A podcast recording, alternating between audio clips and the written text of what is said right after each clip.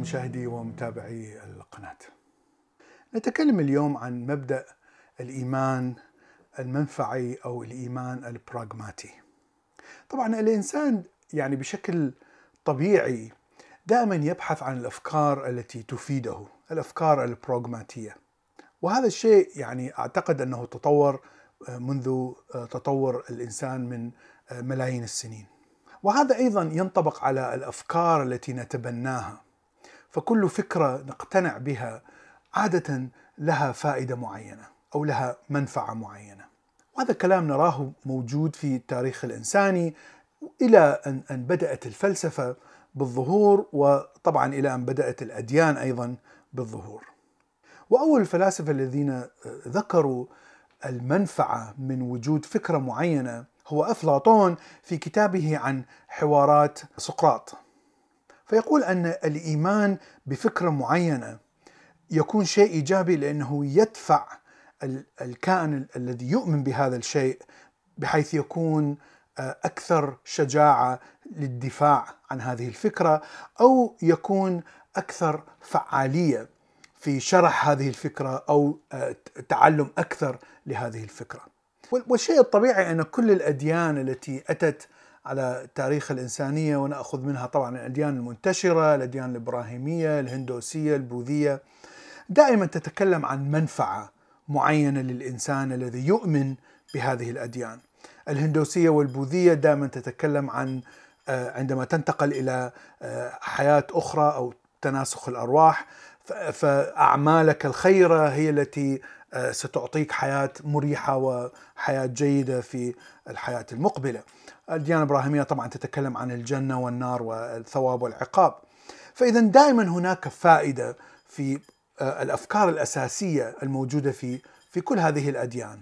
في الفلسفة وخاصة الفلسفة البراغماتية التي ظهرت في أمريكا هناك عدة أدلة تعطي فائدة للإيمان بفكرة معينة، وطبعا في ذلك الوقت وهذا الكلام القرن التاسع عشر كان الدين المنتشر هو الدين المسيحي في أمريكا، فكانت الأدلة دائما تأتي على أن الإيمان بالدين المسيحي هو الذي يعطي هذه الفائدة. هناك نوعين من الأدلة، النوع الأول هو يعتمد على صحة هذا الدليل. وهذا يعني أن المنفعة المقترحة من هذه الفكرة تتحقق إذا كانت هذه الفكرة صحيحة.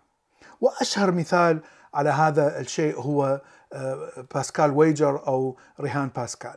بمعنى إذا كنت تؤمن بإله طبعا في ذلك الوقت كان فقط هناك المسيحية، إذا كنت تؤمن بالمسيح كإله مخلص فاذا إذا كان هناك احتمال ولو كان احتمال ضئيل جدا أن هذا المسيح المخلص هو الإله الصحيح فإنك ستربح في النهاية وإذا لم يكن هو الإله فإنك لا تخسر شيء لأنك عشت حياتك من ضمن مجتمع مسيحي جميل جدا.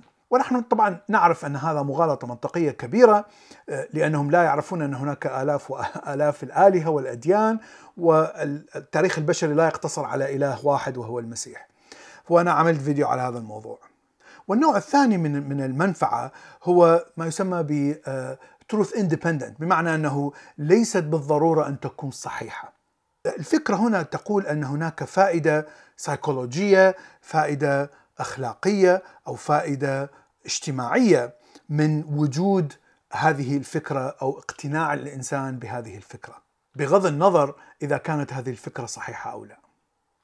والأفكار التي تعطي منفعة لوجود فكرة الدين في المجتمع تنقسم إلى نوعين، نوع أخلاقي ونوع عقلاني. النوع الأخلاقي هو طبعا الحجة المعروفة أن الدين هو الشيء الوحيد الذي يمسك المجتمع اخلاقيا، لأن الناس دائما مراقبين ومقتنعين أنهم مراقبين من إله ولهذا يتصرفون بشكل أخلاقي. لكن هناك حجة فلسفية من شخص اسمه جورج مافرودز فهو ينتقد فكرة برتراند راسل الفيلسوف المشهور أن راسل وضع كون معين بحيث أن كل الأفكار أو الأحداث التي تنتج من الأفكار هي ناتجة عن أحداث مادية، أحداث ليس لها علاقة بالأفكار، بمعنى أن المادة هي التي تنشأ كل شيء، هي التي تحرك كل شيء. وبالنهاية فإن نهاية هذا العالم هو فعليا انقراض هذه المادة فيجب ان أن تنتهي بالانقراض. فيقول هذا الشخص أن في عالم رسل لا يوجد داعي لوجود حاجة للأخلاق، لأن المادة تنشأ كل شيء وبالنهاية ستنقرض. ففكرة وجود أخلاق تكون فكرة ساذجة. وهو يقارن بأن العالم الحالي التي نعيشه آه، الأخلاق تكون مهمة وضرورية لحياة البشر، ولهذا يقول أنه لا يمكن أن يكون العالم هو مثل عالم راسل. طبعا نفس المشكلة الموجودة في رهان باسكال موجودة أيضا في هذه الفكرة، لأن هنا الافتراض أن الدين فقط يمتلك هذه الهيكلية الأخلاقية أو المنظومة الأخلاقية ولا يوجد أي فكرة أخرى تنتج أي فكرة أخلاقية موازية أو أفضل من من الدين. وطبعا هذا الكلام غير صحيح وغير واقعي لأن الدين شرع العبودية، كل الأديان التي أتت التاريخ الانساني شرعت العبودية. كل الأديان دعت إلى التعصب آه، إلى الدين نفسه إلى معتنقين هذا الدين ودعت إلى قتل الآخر. فاذا هذه الأديان لا تحمل هذه الأخلاق الإنسانية العظيمة و من جهة أخرى آه، حقوق الإنسان أو آه، قوانين حقوق الإنسان الحديثة أفضل بكثير من القوانين الأخلاقية الموجودة في الأديان. الفكرة الأخرى أن المنفعة العقلانية من وجود الدين يقول ويليام جيمس وهو أحد الفلاسفة البراغماتيين أن إذا كان كل شخص مقتنع بالدين المسيحي في المجتمع فإذا المجتمع سيكون متناغم ومتجانس إلى حد بعيد ويكون أخلاقي أكثر. وهو يضع فكرة تعارض تماما الفكرة الأجنوستيك أو الشخص اللا أدري. إذا كان هناك شخص يؤمن بأن الإله موجود أو غير موجود فهو لا يعرف وطبعا هذه هي تعريف اللا أدرية فاذا لا يستطيع هذا الشخص أن يؤمن بالحالتين وهو في نفس الوقت لا يستطيع أن يؤمن بحالة واحدة. فاذا هذا المنطق هو منطق خاطئ.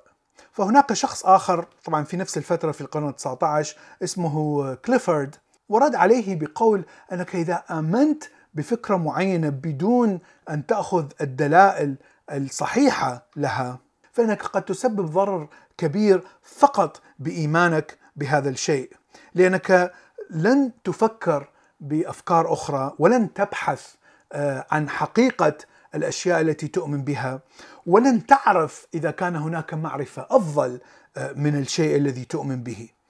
فاذا يقول أنا أفضل أن أقول أنا لا أعرف على أن أؤمن بشيء معين بدون أي منطق أو بدون أي حجة آه، علمية. طبعا هناك دائما منفعة، لا نستطيع أن نقول أن الأفكار الدينية غير مفيدة. لكن فائدتها تنحصر فقط في السيستم الديني آه، والمجتمع الديني ولا تتوسع إلى المجتمع المختلف خاصة إذا كان هناك شعب خليط من الثقافات أو الأديان أو الأفكار وهذا هو الشيء المعاصر الذي نراه تقريبا في كل دولة في العالم وكما ذكرنا أن الإنسان تطور منذ آلاف وملايين السنين على تبني الأفكار المنفعية، الأفكار البراغماتيه. اذا نطرح سؤال لماذا صنع الإنسان الأفكار المثالية؟ يعني الأفكار المثالية لم تأتي فقط في الأديان لكن أتت حتى في الفلسفة. أفلاطون هو أول فيلسوف وضع كل شيء في الحياة له فكرة مطلقة. آه، صورة الإنسان هي فكرة مطلقة. الأخلاق هي أفكار مطلقة. الصدق الشجاعة إلى آخره. كل شيء في الكون له فكرة مطلقة. ووجود الأفكار المطلقة آه، ليس لها أي نوع من البراغماتية أو المنفعة. وحتى نراها في الأفكار الدينية.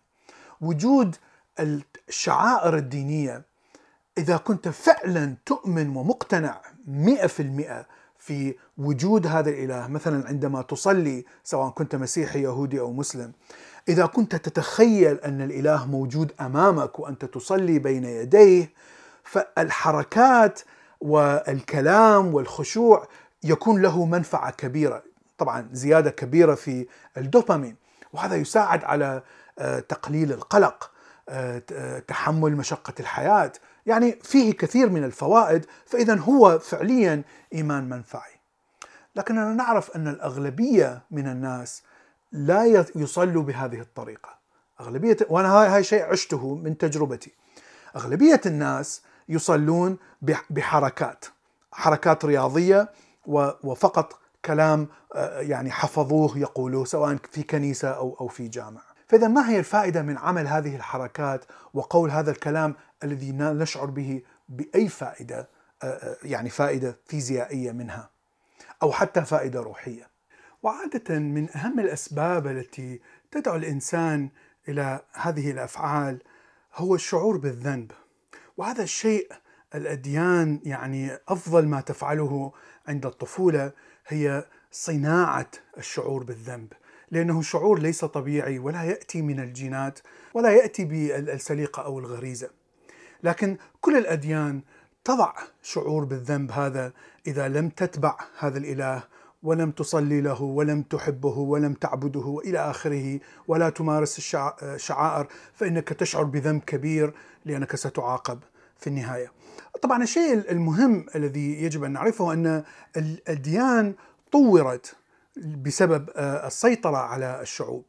يعني الدين تطور مع أسلوب الزعامة وأسلوب الحكم والسيطرة على الآلاف من الناس، لأنه كما ذكرنا في فيديوهات سابقة هناك طريقتين للسيطرة على الشعوب المغلوبة آه، إما أنك دائما تبعث بجيوش حتى تقمع ثورات هؤلاء الناس أو تجعلهم يقتنعون بنفس الدين الذي آه، تقتنع أنت به وتعلمهم أن إذا حكمهم شخص غريب أو أجنبي لكن بنفس الدين فسيتقبلوك. وهذا الشيء الواضح آه الذي أراه أن الأفكار المطلقة والأفكار التي لا تجلب المنفعة للإنسان هي دائما أفكار اجتماعية آه غرست عند عند الطفولة وليست شيء طبيعي يرثه الإنسان من الدي ان اي بعكس الأفكار التي تحمل المنفعة آه، للإنسان تراها موجودة بالغريزة. وطبعا المنفعة لا تعني منفعة فردية فقط فحسب العقد الاجتماعي بين الناس الذين يعيشون في مجتمع يجب أن تكون المنفعة للمجتمع كله فإذا كان هناك تعارض ما بين آه، منفعة المجتمع ومنفعة الفرد فمنفعة المجتمع هي التي تكون الأغلب. أرجو أن تكون هذه الحلقة مفيدة. شكرا لكم وإلى اللقاء في حلقة أخرى.